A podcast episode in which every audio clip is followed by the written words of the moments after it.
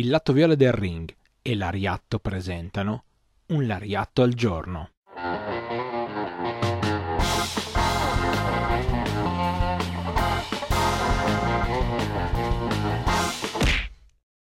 Benvenuti amici a un nuovo appuntamento di Un Lariatto al giorno, la settimana tematica dedicata alla Gaea. Oggi siamo qua io, Stefano, una delle voci di Lariatto e Marco di Calle Joshi, il eh, blog che parla di Joshi Puro Reso, dove trovate un sacco di cose, anche alcune dedicate alla Gaea, ma ovviamente la conoscenza è vasta perché il territorio da esplorare è vasto, quindi c'è tantissimo Giappone,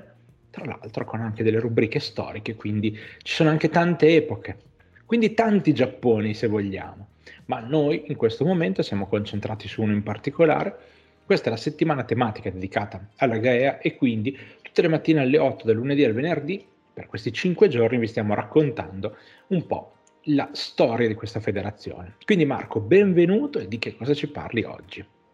Ciao Stefano, allora, mh, mm, se leggete il, il, il, titolo di questo episodio, magari se qualcuno segue un po' il Joshi da qualche tempo, eh, può essere un po' equivoco perché la, la puntata l'abbiamo intitolata Oz Academy e la Oz Academy è una compagnia, è la compagnia peraltro più antica attualmente in attività perché risale al, mille, al mil, tra il 1998 come c'è scritto magari anche su Cage Match ma in realtà risale da prima e perché? Perché di fatto prima di essere una compagnia era una unit della Gaea quindi eh, di fatto è nata e si è sviluppata in Gaea come, come gruppo e, questo, e quindi andremo a parlare un pochettino di, di questa compagnia, di, di come è nata e soprattutto come risalga proprio ai primi periodi della Gaia oltretutto, quindi non è neanche una cosa che si è sviluppata dopo. Oz Academy, casa di tante lottatrici che magari oggi vedete anche negli Stati Uniti, quindi è stata a casa di Asuka per esempio, Kana, è stata a casa di Karushida, è stata a casa di alcune delle lottatrici che eh, non magari per tantissimo tempo, ma ne hanno fatto parte, hanno fatto incontri, hanno fatto collaborazioni, quindi sicuramente vi darà anche ancora di più un'idea non soltanto di quel momento storico, ma anche di quello che poi ne ha prodotto ed è un po' l'obiettivo che ci siamo posti anche con questo speciale dedicato alla Gaia, proprio per dimostrarvi che non è che Gaia sono stati dieci anni eh, appoggiati no, nel mondo del wrestling. Ci sono delle conseguenze, queste conseguenze molte volte sono molto buone anche nel futuro che ne è stato dopo il 2005, dopo la chiusura. Quindi Marco, lanciati con la Oz Academy. Allora, partiamo intanto dal nome, Oz Academy perché? Perché Oz Ozaki, quindi Mayumi Ozaki, quindi come vi avevo anticipato, uh, Mayumi Ozaki che abbiamo visto nel primo main event della Gaea, uh, ha un ruolo importante all'interno delle dinamiche della compagnia. Lei era della JWP, era, eh, sua, possiamo definire in qualche modo la Sushi Onita al femminile, perché lei è nata come junior e poi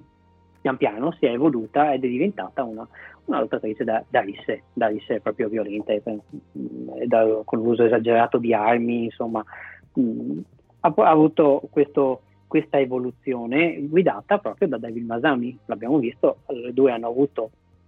una rivalità sul ring, ma al tempo stesso eh, sono andate a braccetto anche e soprattutto fuori ring, perché le due nel 1999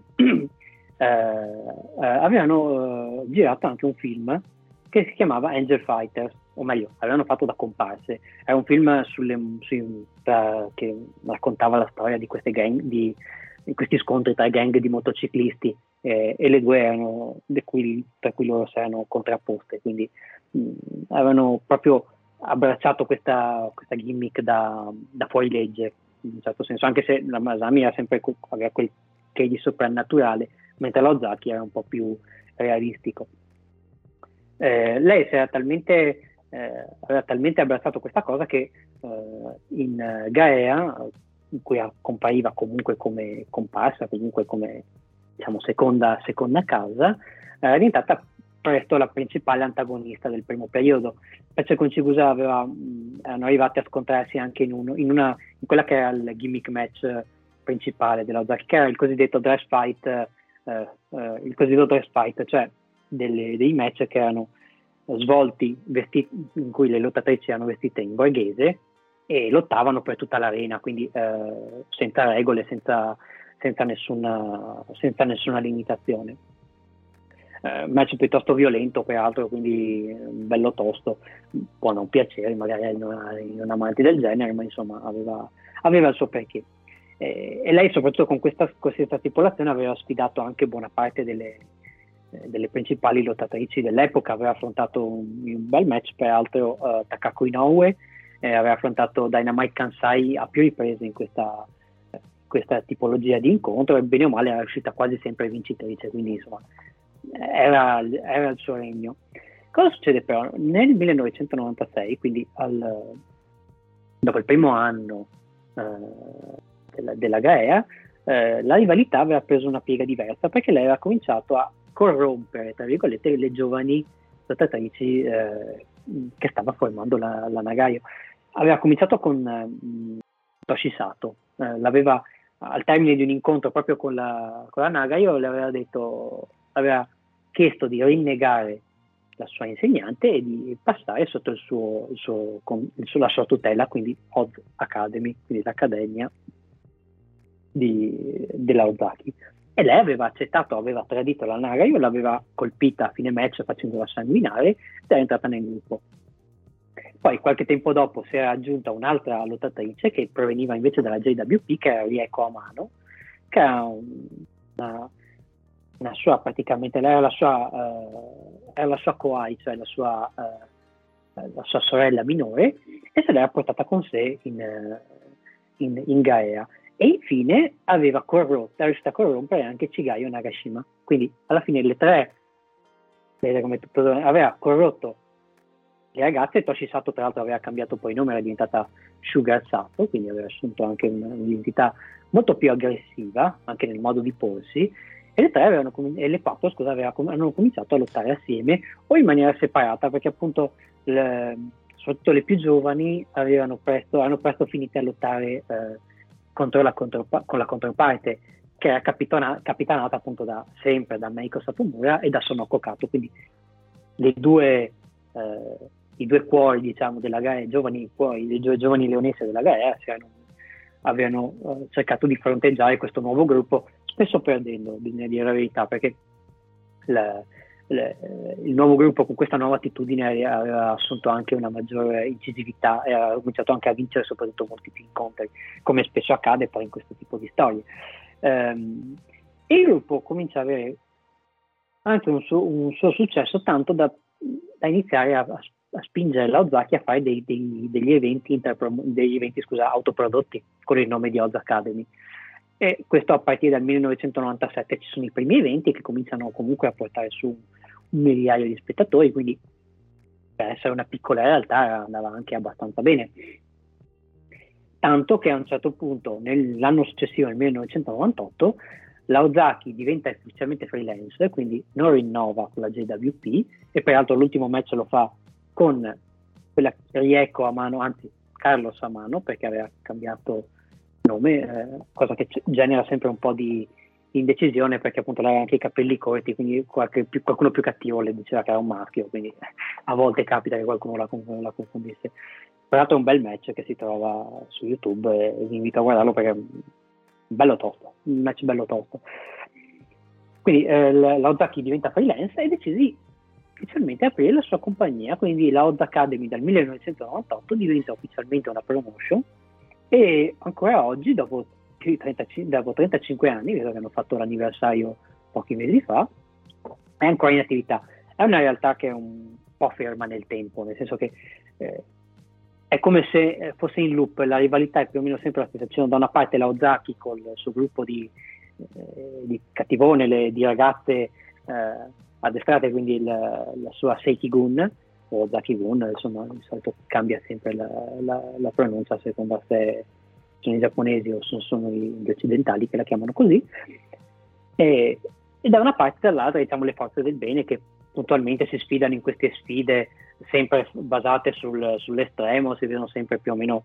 i match sono molto simili con più o meno gli stessi momenti, le catene, a volte anche le matte esplosive, il filo spinato, eh, però appunto è una realtà che ha dato vita a, appunto a grandi lottatrici, penso soprattutto a Ikaru Shida, ma anche la stessa Amano è stata protagonista negli anni anche di di match molto, devo dire anche belli e interessanti, al di là de, che possono piacere o meno le, le stipulazioni speciali. Però mh, mm, è una realtà che comunque testimonia il, un certo periodo storico. Poi, chiaramente, essendo ferma nel tempo, paga questo e il fatto di non voler entrare nella modernità. Però, insomma, uh, ogni tanto serve anche queste piccole realtà hanno comunque un loro, una loro testimonianza. Certo, se riuscissero a sopravvivere specie di questi tempi sarebbe meglio, però insomma, questo purtroppo non possiamo, possiamo solo supportarle e basta, non si può fare altro. Assolutamente, assolutamente. Noi invitiamo sempre a guardare e a eh, cercare di dare il contributo in modo legale. Eh, ciò non toglie che su YouTube ci sia la possibilità di vedere tantissima roba vecchia, perché la roba vecchia è o ad appannaggio di federazioni che la stanno pubblicando, come Gaia appunto, oppure molte volte non è coperta da diritti televisivi e quindi è un po' più semplice eh, vederne la pubblicazione anche su canali di persone che hanno semplicemente questo materiale e lo, lo promuovono in qualche modo. Per le realtà vigenti, eh, le realtà che stanno ancora combattendo per resistere, noi invitiamo sempre insomma, a dare il proprio contributo acquistando eventi, acquistando eh, le, le, la, la, membership magari nei loro network e cercare appunto di eh, quanto più possibile fare insomma, le persone che hanno a cuore ciò che stanno guardando e la motivazione è molto semplice, insomma, pensate se voi con la vostra attività vi vedeste tanti che magari vi seguono, vi, vi vogliono supportare idealmente, ma poi in realtà vi tolgono il pane di bocca utilizzando i vostri servizi senza poi pagarvi. Per cui mi raccomando, fate questa cosa che si può fare con Oz Academy, per esempio, come con altre, si può andare a capire attraverso magari canali come Nico TV eh, e altre cose, insomma, si può andare a vedere senza dover fare i pirati, che come sempre è una cosa che è meglio non fare in generale, ma anche proprio per se stessi. Detto questo, grazie di cuore anche a Marco per questa puntata e domani, domani il pinnacolo di questa, di questa prima parte della storia della Gaia, perché ovviamente di prima parte si tratta, voi pensavate che con cinque puntate saremmo riusciti a parlare di tutto? Stiamo proprio grattando la superficie, amici, e vi stiamo già dando un sacco di cose, quindi immaginatevi. Ci sentiamo domani per chiudere questa prima settimana e per farci anche gli auguri di Natale, perché questo 2021 sarà domani l'ultima puntata dell'anno. Quindi grazie di cuore per aver seguito oggi e ci risentiamo ovviamente con un Lariatto domani.